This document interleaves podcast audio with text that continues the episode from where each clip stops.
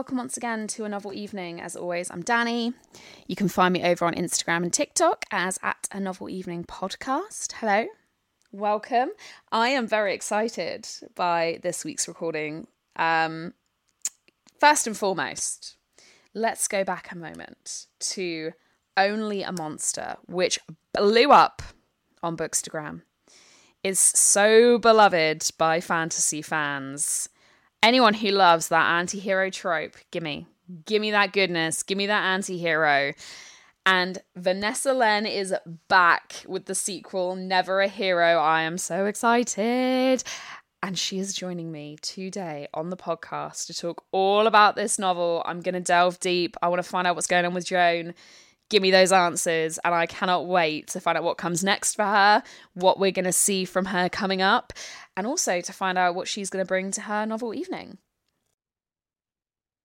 So, a huge hello to Vanessa. Hello. Hello. How are you doing? I'm doing really well. It's a very warm, lovely Melbourne evening tonight. I was going to say, you're all the way in Australia and you guys are now getting your summer, right? It's getting warm over there. Yeah, it's still spring, but it really feels like summer tonight. I've got my got my fan, so I hope it doesn't. I hope you can't hear it. I do. I occasionally I can see your hair like wafting as you're getting. I mean, here we've just had autumn has just struck in the UK, so we're getting we're very cold. I we're trying to avoid putting the heating on because there's a cost of living crisis, so we can't afford it. So I'm very jealous of you right now.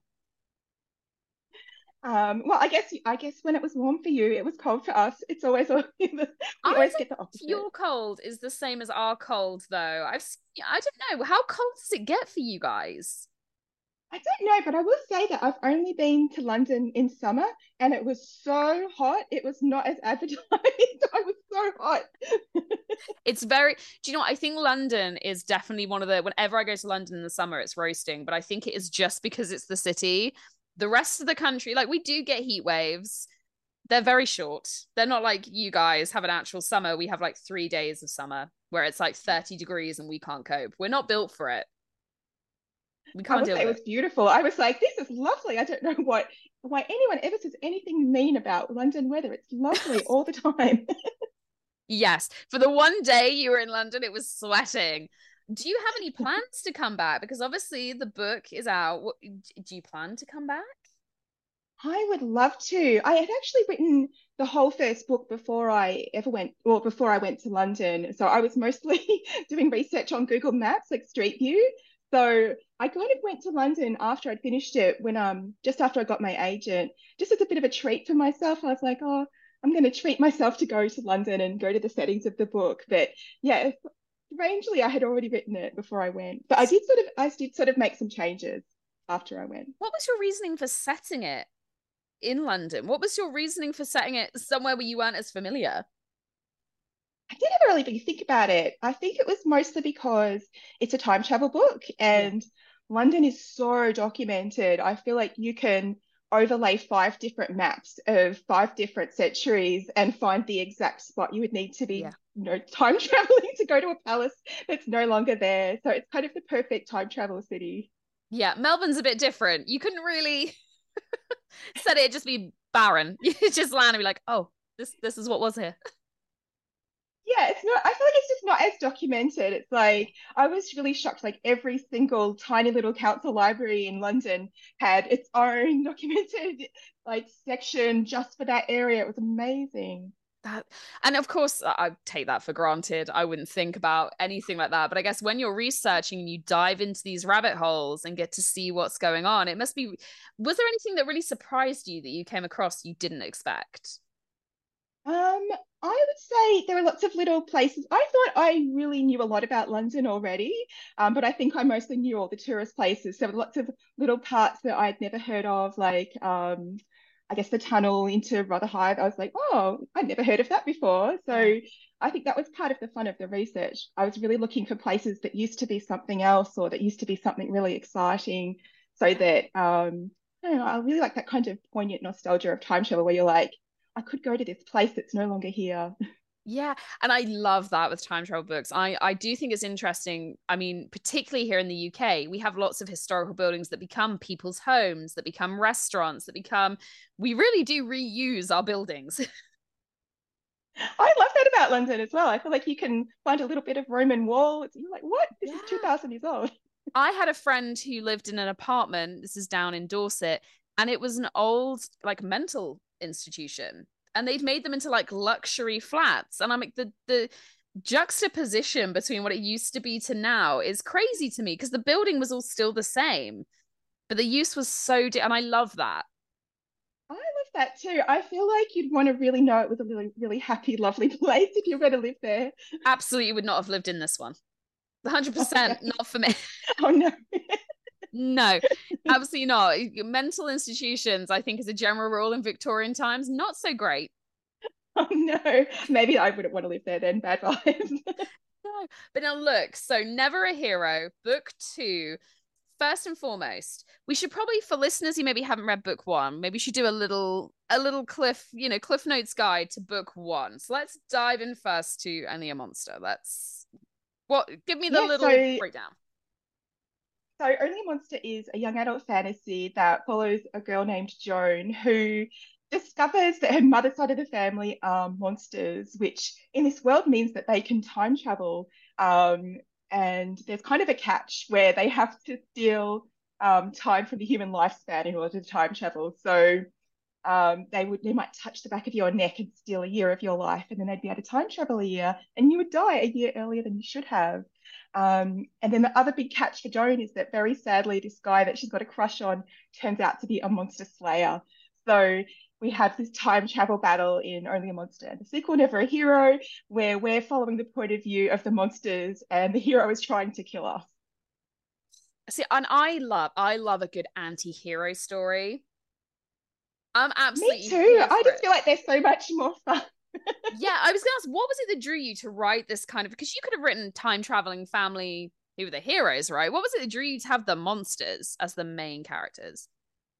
Oh my gosh, you're so right. It's so. I was like, really? I suppose I could have, but never occurred to me. I think I had the premise before I had the time traveling element. Right. So I had, yeah, I had come up with a hero versus a monster first, and then I wanted to come up with oh, what what makes them monsters. Um, but yeah, for me, I was really inspired by. Uh, I'm sure lots of people have this feeling like you'll be watching a movie and you'll be really into it and like, oh, this hero is amazing, and then something will happen. Um, for me, it's often like he'll just suddenly be like beating up and killing people who look like me. The stunt people are often Asian for some reason. so yes. and then oh, suddenly oh, yeah. you're like. Suddenly you're like, oh, I really liked this guy. I really, I still really like this guy, but it seems like he's fighting, you know, against against people like me and not for people like me. It was kind of, I was like, kind of thought, wouldn't it be interesting though, then to write about one of those really kind of good, decent, upright heroes? But what if he was fighting against you rather than for you?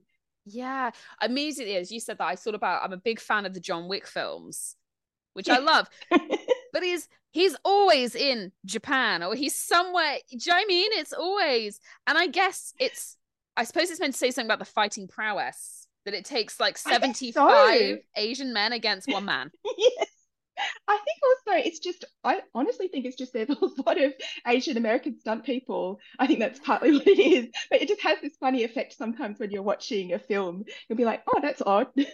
Well, especially when you're younger, I guess that's quite a yes. it's quite an influential thing what you're watching.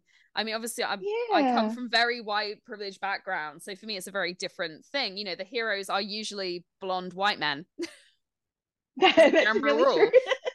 You know, even way back, yeah, like, if you watch Hercules as a kid, you got a you got a big white man who's going to save the day, rescue everybody and I think that's a really interesting nuance upon it as well to look at it. It's a way. funny cognitive dissonance because you are really into them, like you do really like that hero, and then suddenly you feel like, oh, suddenly he feels like he's not really the hero of my story. Suddenly, and so I thought, yeah, this might be interesting to write about. Just yeah, that feeling. and I'm you're, I'm seeing a resurgence. I mean, like there's been a lot of retellings of like Medusa, who was like your stereotypical so right. evil woman Medusa is bad. And yet now we're seeing these stories about, but why why is she like this? What is actually her background? Who is she? And I think we're interested in the villains more now. Yeah. You're so right. I feel like um I don't know. I feel like a monster story is very interesting. They're they're kind of a new perspective. They're kind of a fun perspective because they're doing things that you know normally people can't do. So I think, yeah, I guess people are kind of reclaiming those kind of Greek and Roman monsters, and I find it quite a fun, quite a fun perspective to read. I find it more interesting, you know, when you've got a hero who's a bit morally grey. Ultimately, they're going to do the right thing. You kind of know that, but when you have a villain who I guess is morally grey for a villain because they're kind of tormented by doing the right thing, I think that's a lot more interesting. I agree. I was really keen to write kind of all of the characters in the book as a bit morally grey. So, you know, the hero is killing monsters and is that overkill? But then the monsters are taking life from humans and that's very bad. So I really wanted to feel like I could, like, the maybe the reader could kind of see everyone's perspective and feel like, well, even though I don't agree with the monsters or I don't agree with the hero, at least that perspective is understandable. Yeah, it's always like I think like I'm a big Buffy fan. I was saying, what if you saw Buffy from this perspective of the vampires? The vampires just trying to get through life. They're just trying to do what they need to do. And you've got this teenage girl who just ruins everything. When you look at it from the flip side of the mon and again, it's what is a monster? What constitutes as the monster and the hero? Yeah, so true. And funny you say monster um so funny you say Buffy, because I was like, I have been pitching it as kind of Buffy meets Doctor Who. No. Kind of, I feel like those are the vibes. oh my god, I love that comparison. And you with book two, so you asked me a little thing. This is three books. Did you know from the beginning the plots of each book, how you were going to go through this, or has it kind of changed as you're writing? Um, I did this really silly thing that I would not recommend if you're an aspiring writer. I think I did planning and world building for about three years before I started writing the first book. It was very silly. It was not necessary, but it did mean that I had fully planned everything out. So um, actually, when we pitched it to the publishers, it was fully pitched with all three books, um, just outlined wow. as they ended up being. Yeah. And did you stick quite rigidly to that when you were writing as well? Do you find did your plots kind of alter a bit as you were writing, or did you really stick to that? That's a really good question. I think I had had a lot of um, twists that I really wanted to do, especially in book two. So none of those changed. They were just things that I was just dying to write after setting them up in book one. Um, but occasionally, when I was writing book two, I did find I was starting to veer away from what I had wanted it to be. And then I actually went back to that original synopsis that we'd used as the oh, pitch. And I was like, let's go back to this because that's what I think is the pure essence of this book. Yeah. Oh, that's really interesting that you started to kind of steer away from that. And then we're like, no, I need to bring it back. Yeah, exactly. That's interesting. And were there any characters as you were writing that kind of surprised you? Were there characters you thought were just going to be kind of in the background who ended up coming forward for you? What what was the kind of I feel like because I'd done such an enormous amount of planning, so silly. Uh, what I actually ended up finding was that all these characters that I really loved and I'd created, I'd given backstories and pieces of the plot, I just couldn't fit them all into the books, um, wow. which made me really sad because um, there's so many that I really liked. I was like, I'm sorry, Bertie. I'm sorry, Charlotte. You didn't make it into the books and that's hard because that's you know killing your darlings isn't it? Because you've got it to did feel like. yeah. That must be quite hard to reconcile with when you're like actually i've almost over planned here. Yeah and you just really i think especially when they are your darlings you're really trying to cram them in even though you know deep down this is not going to fit here. This person has to go. That's the that's the real hard part of writing i think though is is knowing when you need to take something out because it's actually going to make the book better that's yeah, tough. I feel like you uh, you do know as well, even when you're trying to squeeze it in, you're like, I know, I know this doesn't fit in anymore, even though I'd planned it.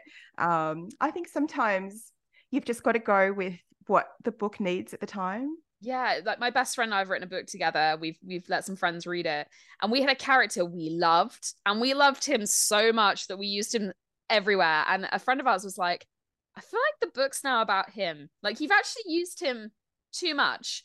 And that's really hard. And you're like, oh, I'm going to have to, but I love him. Now I'm going to have to take him out because actually it's not about him. Oh, so did, you didn't pull him back? You just, you took him out? Well, we did pull him back. We pulled him back. But there was bits that I really wanted to leave. And I was like, yeah, it's not really necessary. He doesn't really need to be in this scene. He doesn't need to keep turning up to everything they're doing. We can just.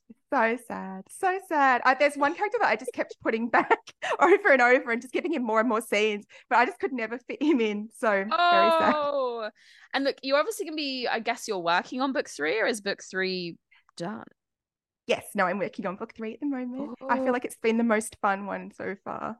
Oh, and how does that feel when you're working? I mean, if you spent three years planning and then writing, how does it feel to be working on the final book? Um, I think it's funny. I feel like I maybe when I finish it, I'll really I'll feel a real sense of loss or sadness that I finished this series.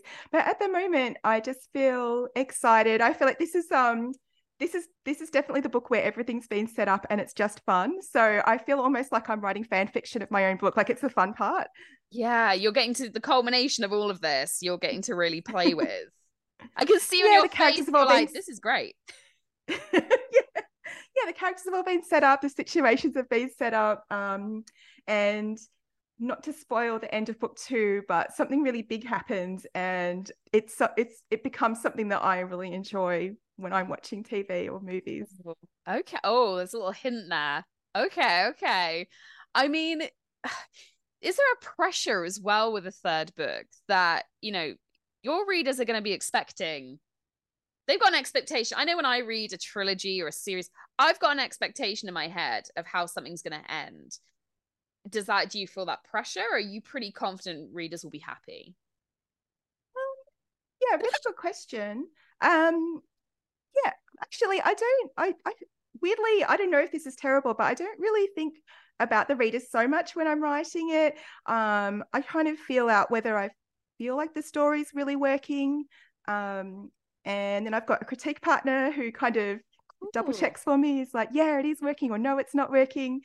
So I don't have particular like I don't really have the readers in mind. The only the only I get guess aspect of the reader that I have in mind is is this getting boring? Is this Yeah. getting, you know, is a reader going to get bored? Are they going to want to put the book away? Pacing of That's Yeah, that, Yeah. that feeling. I, I want it to have a page turning feeling. And so I suppose that is the element of the reader that I'm thinking about when I'm writing. Yeah. And this is obviously a very big question because you're on book three, but what kind of comes next for you? Can you imagine more books in this world? Would you like to do something completely different? Um, no, I think I think this will be the last time I write time travel. I didn't I did not realize it was going to be that hard. um, I I'm really keen to write um another fantasy, I think, after this. Um, yeah, I yeah, I think I think I might set this universe aside for a little while. I don't know, maybe I'll maybe I'll really miss it. Maybe one of those characters I never got to include will, you know, jump up in my mind and want to want a story. But um, yeah, I think I'll just let it rest for a little while after book three. Nice. And have you ever had anyone ask you about your mechanics of your time travel? Because I had uh Pim Wangtechawat came on and she was talking about her time travel in her book. And she's like, I didn't want to go into like the mechanics of how it works. Because once you're going into like space time continuums and have you ever had someone ask, how does the time travel work?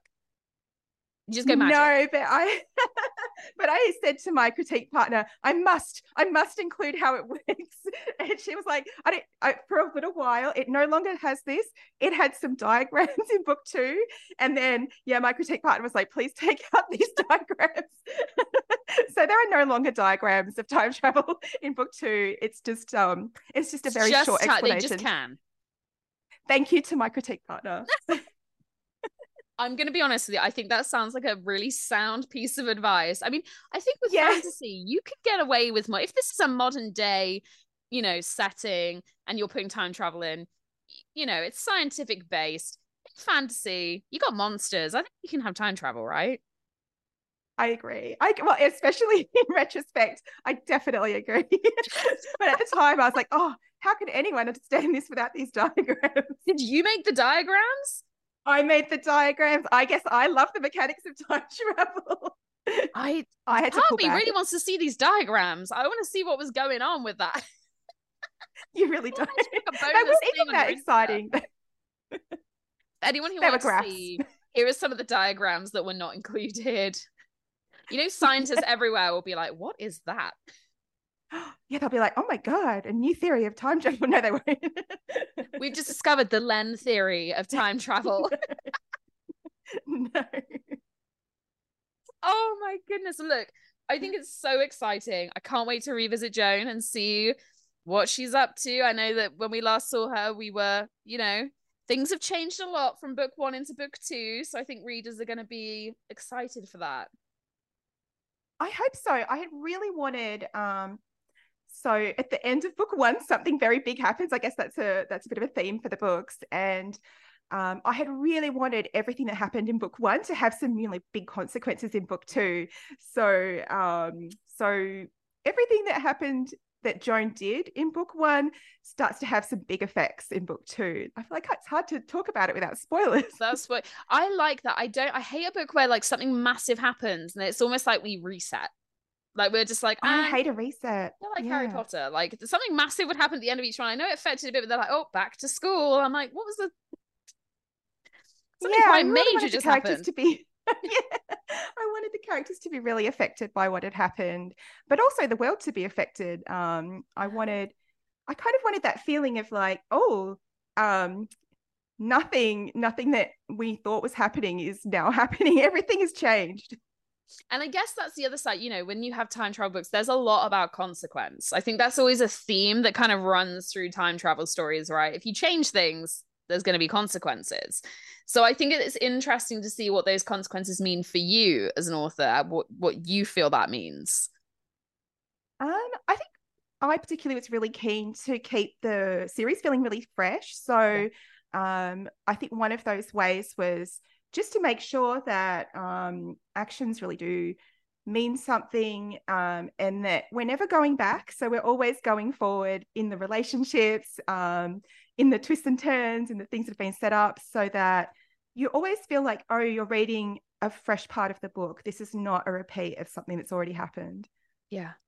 Perfect. I'm I'm so excited. I really am. And now look, I have no idea what you're going to bring to your novel evening today. I don't know what to expect. So, I don't. Have you got notes? Have you pre-planned? I, I have got. I mean, yeah, I, I think by now you know I'm a planner. I, I, have. I have been spent. I have spent three years planning my novel evening. Here are some diagrams. yeah, yeah, we'll supply those with the podcast. I can put those in for bonus content if people would like to see some diagrams of how this will work. So, first and foremost, where are we going to go for your evening? So that's the most important part. This was a tricky one because I really wanted to use a setting from the books. Okay. Um, but all the people I'm inviting are kind of good guys. So we're going to be going to somewhere in the monster world. Um, and I'm just hoping that the guests don't realize that they're surrounded by monsters because I think okay. things could really kick off if that happened. Anyway. Okay. Um, oh, so, so inviting heroes to um okay. We like a bit of drama. I like a bit of tension. That's right. I mean, we like an adventure. um, so I thought we'd go to um, the monster world in these books has these kind of John Wick like way stations or hotels where Ooh. only monsters go. So you could um, if you arrive in a new time, you might go to one of these hotels and get clothes for your new time, get technology, get the right phone, get the right watch for your new time. So we're going to go to one of those. Um, and the one we're going to go to is uh, in Blackfriars near the Queenhithe Dock. And because it's evening, we're going to be going up to this like um, kind of office building that looks very boring and ordinary. And it looks like there's no one in there because it's nighttime. But we're going to push the door open and gasp because it's very different inside than what it looks like outside. It's kind of a hotel lobby, and there's this giant glass wyvern. And we realize, oh, we're in the wyvern inn in the monster world. Ooh. And we're going to go up the stairs, up the stairs to this um, restaurant called the River Room, which has windows that have been imbued with the power of one of the monster families. They have the ability to um, kind of show you other times. So we're looking at a view of the Thames in Roman times. It's kind of double its current width. It's got little kind of lacy inlets of water, bit of terracotta buildings in the distance with smoke curling up, and that's our view uh, and we're going to be because this because it's this even though it's a lovely novel evening in this room it's always afternoon so we're going to be having an afternoon tea with little scones nice. and cakes yeah we lo- i love an afternoon tea We do Same. I love an afternoon tea. For every meal, I would have an afternoon tea. Yeah, I absolutely. I, I live for a scone. I'm like, I live in the home of scones. It's a good place to be. Okay. Okay, but the, the, obviously the main question, and this is this is a very polarizing one actually, is do you go jam first or cream first? Oh my gosh, I feel like I'm a little bit of a heathen because I, I like it to look like toast, like a butter with jam on top. So I always go cream then jam, even though I know that's probably well, you're doing it. So I live in Devon, so you're doing it the Devon oh. way. Oh, so oh, top okay. marks for you because actually I do it wrong for where I live, and I because I like oh. I like a lot of cream, so I like jam and I like to like spoon on cream. So actually, I you're doing it right for where I live. You're doing it like top marks. Who knew? Who knew? I didn't. Cornwall and Devon. There's that's the two different ways of doing it, and it is I mean, it's basically like our civil war. It's quite a it's quite a big deal as to how you do your. So scones. I could only go to Devon. I could never go to Cornwall. Is that never go to Cornwall like that. I can. I'm just not allowed in my own home. I, can't, I can't have scones out in public where I live because I'll probably be mobbed. Okay, so we're gonna have some scones. We're going into what time period are we in when we're going into the the Wyvern Inn? So we are in just our normal modern time, but really mm. the moment you go in, it's going to feel like you're looking through windows that make it look like the Roman era. You're going to walk through a night market that, I mean, really, it could be the prehistoric era because there's actually some stars in the sky in London. um, so, and all around us, there's people in different clothes, like clothes from the 20s, hooped skirts, neon from the 80s. This is really a place full of time travelers. Amazing. Right. We, we've got a pure setup here. So I'm down for this. Who's going to be the first person who's going to arrive?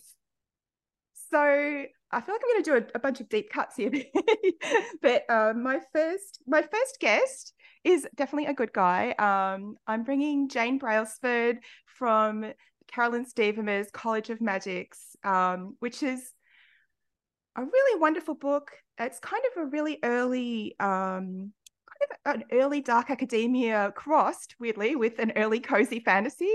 Okay. It's, um, it's set in a college where um, these girls, um, well, if you graduate, you become a witch of Greenlaw. But what I really liked about the book was that for quite a long time in the book, you're not even sure if magic is real. You're not sure if um, Ooh, okay. you know, the, the, teachers are just making all of this up. um, but spoiler because Jane is a witch. They they are actually learning how to do magic. They are actually doing and, it. Okay, yeah. perfect. Okay. I feel like yeah, I wanted to bring her because she's very sensible. She always has a cake. Like she'll okay. always have a whole cake with her. Not even nice magic, for afternoon tea. Perfect. Yeah. And she'll help with the dishes, even though we're in a restaurant. But if we were at home, she would definitely help with the dishes. Do you think she'd be at ease in this setting? Do you think she'd kind of be quite accepting of what's going on? she's at ease in any setting, but I do think if she realized that there were monsters who stole human life, yeah, she wouldn't be happy about that okay, at all. So we just got to keep all this on the down low. That's easy. We yeah. can do that. Okay. So Jane's arrived. Who's coming next? Um, I had to go Terry Pratchett, and then I was like, well, I feel like Granny Weatherwax does not want to come to my dinner party, sadly. And then I was like, I don't think Vimes wants to come to my dinner party. So that was also sad. So I was like, who would actually come? Who would come? Maybe like maybe Carrot. Maybe Carrot would come. I feel like he gets on with everyone. I think um maybe Agnes Nitt I would bring. I think I think, you know, she has that other personality, Perdita, who could liven things up if things got a bit, you know, boring. Oh, okay. Okay. Yeah. So that was the only Pratchett characters you were like, they'd probably come. yeah, who would come? I was like, I guess I feel like Nanny would come, but I don't know. I think she would be too much of a handful. Yeah, you do. Yeah. She would be quite intense in this location as well, I think. I mean, great. Yeah. if you like a drama, great yeah. fun. But it depends how low key you want to keep this. Yeah, I feel like just a little bit low, just a little bit low key, just in case, just in a case. A little bit. Okay. Well, we've got three guests all of whom mm-hmm. we need to keep so they don't know it's monsters surrounding them. So yeah, unfortunately. I mean, we can usually have loopholes in novel evening. I feel like we can have a little loophole where if the word monster can disappear or something. Do you know I mean? We can do something. Right. We can magic. have the broom without the monsters. if in doubt, it's magic. Magic right, right. solves everything. Okay. Absolutely. Do you have anyone else coming? Um, this is another deep cut, but I think I would bring there's a character called Lord Lord Ermenwyr of the House Kingfisher um, from a book called The Anvil of the World by Kage Baker. I think all of these characters that I've invited are side characters I don't know. I think side characters just a little bit more relaxed than the main character. They're just a little bit more ready to have some fun. so... Generally, they're like the either like the comic foil or you know they've each mm. got a little bit. They're a bit more relaxed. Yeah. There's not as much high like, stakes for the side character usually. Exactly, exactly. They're just having fun while the main character is full of angst and yeah. really sad. yeah, traumatized by the choices they have to make. I would much rather be a side character. Same. Um, and I think it would be really fun. He's very rich, very generous. He gives gifts. So I think that would be a fun guest to have. And he's like the son of a demon and a sort of goddess saint. So I feel like if something went really wrong, one of his parents could show up and help us. Yeah. And maybe he'd be a bit more tolerant about the monster situation. If your dad's yeah. a demon, you've got to be a little bit more open, surely. Yeah, I'd say he's saint, my morally my morally grey guest. Yeah, so maybe he could but maybe he could talk down the other guests. If anyone caught wind, maybe he'd be able to rationalize with them a bit. See it? He'd be like, "Look, what's a year of your life? Maybe that's my dad's fine. a demon. What are you on about? could be worse. One year of your life, you could be fine. Okay. Do you have anybody else? Um, I think my last two, I've got to go. My favorite writer of all time, Diana Wynne Jones. I've got to go Sophie Hatter from Howl's Moving Castle and oh, Christopher Chet, Chrestomanci from the Chrestomanci books. I've brought a lot of witches. I've, everyone I've brought is a witch, except for Carrot, I suppose. You've got a very magical environment. Yeah. They're gonna I think it's gonna be okay. I know it's monsters, but I feel like if anyone's gonna be able to be a little more tolerant and understanding, this is the group. That's right. And I was like, well, you know, if we did want to go on an adventure, I feel like Sophie and Christopher would really bring it. They'd be like, let's go on a real adventure. Let's make something happen. They'd be down for this. Okay. And how do you think this group would interact with each other? Well, I feel like I brought people who are kind of fairly easygoing unless something really terrible goes down. So I think, you know, as long as nobody realizes they're surrounded by monsters, I think everyone will have a lovely time. And Lord Ermenwyr and Perdita would keep things, you know, keep things moving if everything got a bit boring. I agree. Okay. This is where I usually ask if uh, there's anyone you don't want to join your evening.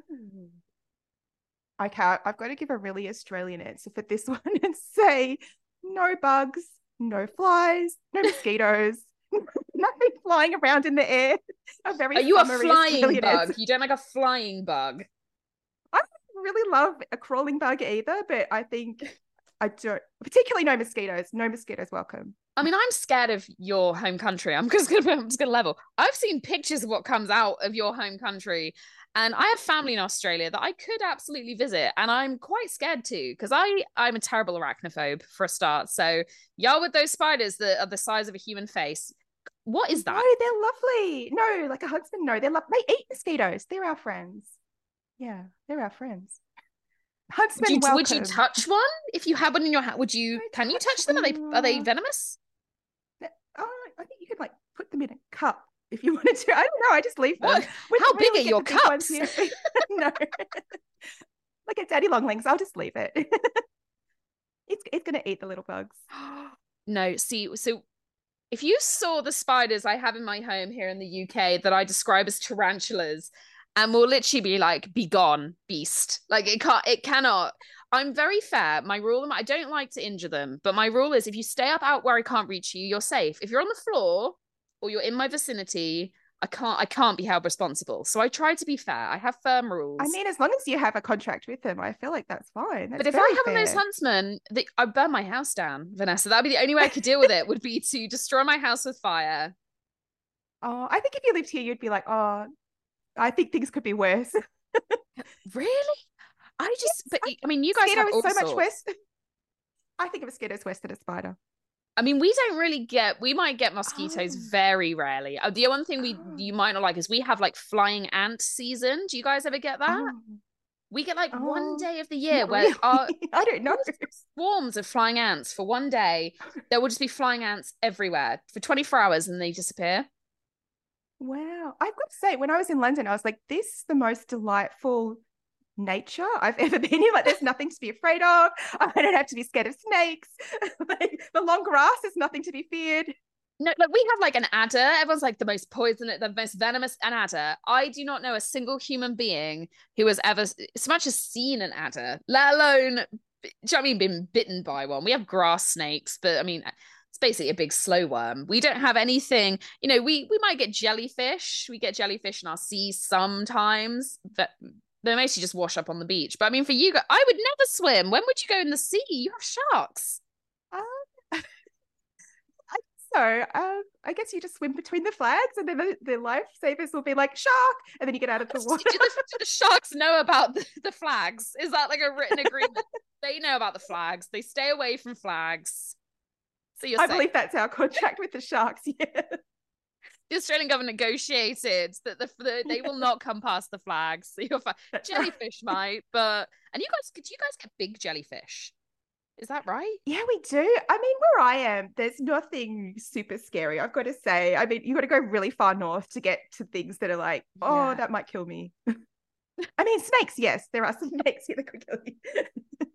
like apart from the snakes, I saw the yeah. craziest video. I it had to have been Australia, and this guy's in his back garden, and there is this python in his back garden that is like the thickness of my neck, just like over his house. And he's like oh look at him. Isn't he beautiful? Like going off into the into the trees. That is my nightmare. If i woke up and looked out my window and basically the the snake from anaconda is outside my house.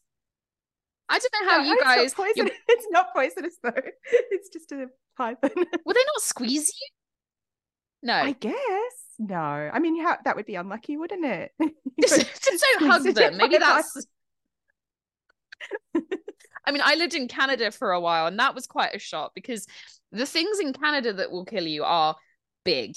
We're talking like bears, moose, you know, they have like they have coyotes that go around the city at night. So I don't know what's worse, whether it's worse having like I reptiles and bugs. Way scarier because you can stay out of the sea and then you won't get eaten by a shark. But you know, a bear can come to you. I think that's way scarier. Yeah. And I guess, I mean, if I came to visit, I basically had to get those big plastic orbs so I could just roll around Australia. I'd feel so much safer, probably very hot, but I would be like, I am fine now. Nothing can land on me, nothing can crawl past me.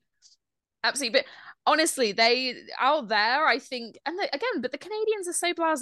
They go walking in the woods, like, oh, they're like, just sing. If you just sing, the bears won't come to you. And I'm like, yeah, no, I wouldn't go into the Canadian woods.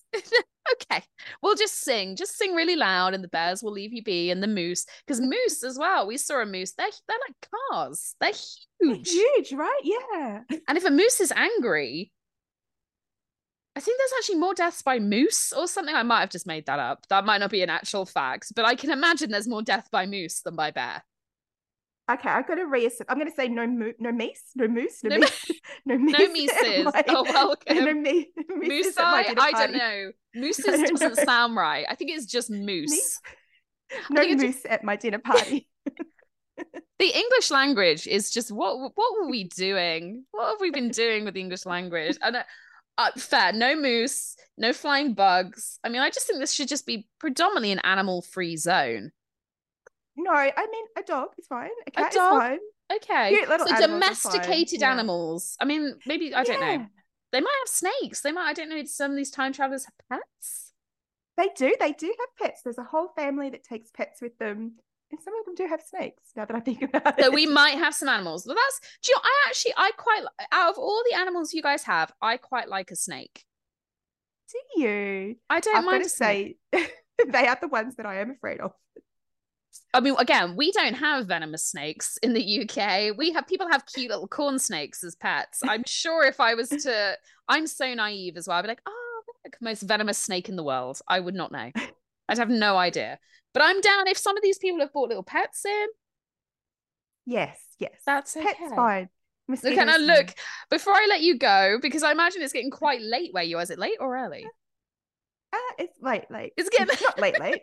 It's a little late, late. It's getting it's getting later. Before I let you go, I have to ask if you're reading anything at the moment.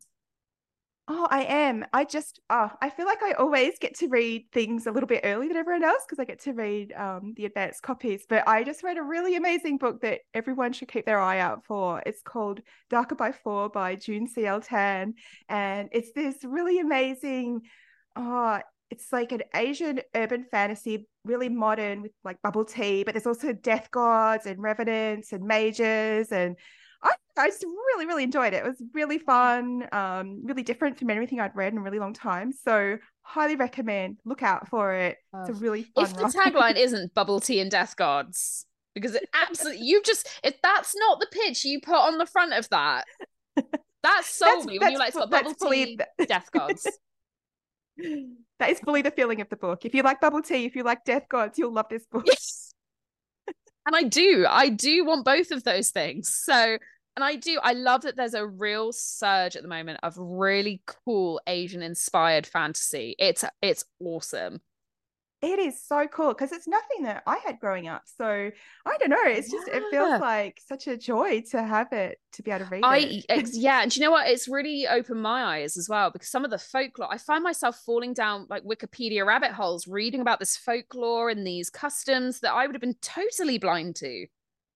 I mean, me too. Yeah, me yeah. too. Um, yeah, it's fascinating. It's wicked. And what's next on your reading? Do you know what you're going to pick up next? Ooh, um, I think I might be reading.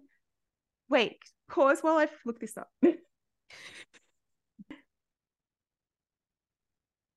So I'm really excited to read another advanced book. Um, this one's by Kamilah Cole. I believe it comes out next year. Um, and it is called So Let Them Burn. Ooh. Yeah, it's like a fantasy Joan of Arc, I think was the inspiration. So I've been really excited. I feel like I'm I've seen her talking about this on Twitter for so long that I've just been excited to read it for Yeah, like you feel that anticipation. Oh, I do love yeah. I love a Joan of Arc like retelling or inspiration. I don't know why there's not more, especially in fantasy. It's like a rich story to use for that yeah, she's such a great character as well. Yeah, you're so right. Why isn't that more used in fantasy? Yeah, we have a like. I was thinking so like the Celtic one, like Boadicea, and like why is there not so much more? I agree. Why doesn't she have a movie? I'm so surprised. wow, I'm actually a film student, so now I'm like Boadicea movie. I'm writing that for like one day when I'm a director. And I'm like, I don't know. This idea just came to me really organically. Yeah. I mean, I I I went looking for a movie like the other day. That's why I'm like, there's no movies. I want to watch this movie. Yeah, we need we need more historical, really badass. Yeah, like really amazing warrior women. You know, like the Ridley Scott. We got Ridley Scott's bringing out Napoleon. I want to yeah. see Boadicea. I want to see. You know, there's. Right? Who was the last like the, the last uh, empress of like China? He was like incredible. Why am I not seeing that? Oh, I, yeah, yeah, the one in um Iron Widow is that that one? I don't know. Oh, I don't know my Chinese history. no, I, there was one, and she was like the courtly machinations that she was doing and the the sheer number of armies she had. I'm like, why are we not? Se- hmm. this is what I want to see. I want to see a movie about that for sure. There we go. That's what we're. That's my next project, and someday I'm gonna be like, this is inspired by. And look, I'm going to let you go and enjoy the rest of your night. Go and get cozy. This has been such a pleasure. Even even with all of the technical issues at the start, we got to the end and it's been so much fun. Oh, this has been so lovely. Like it was such a fun. It's so fun to come up with characters to go to a dinner party with.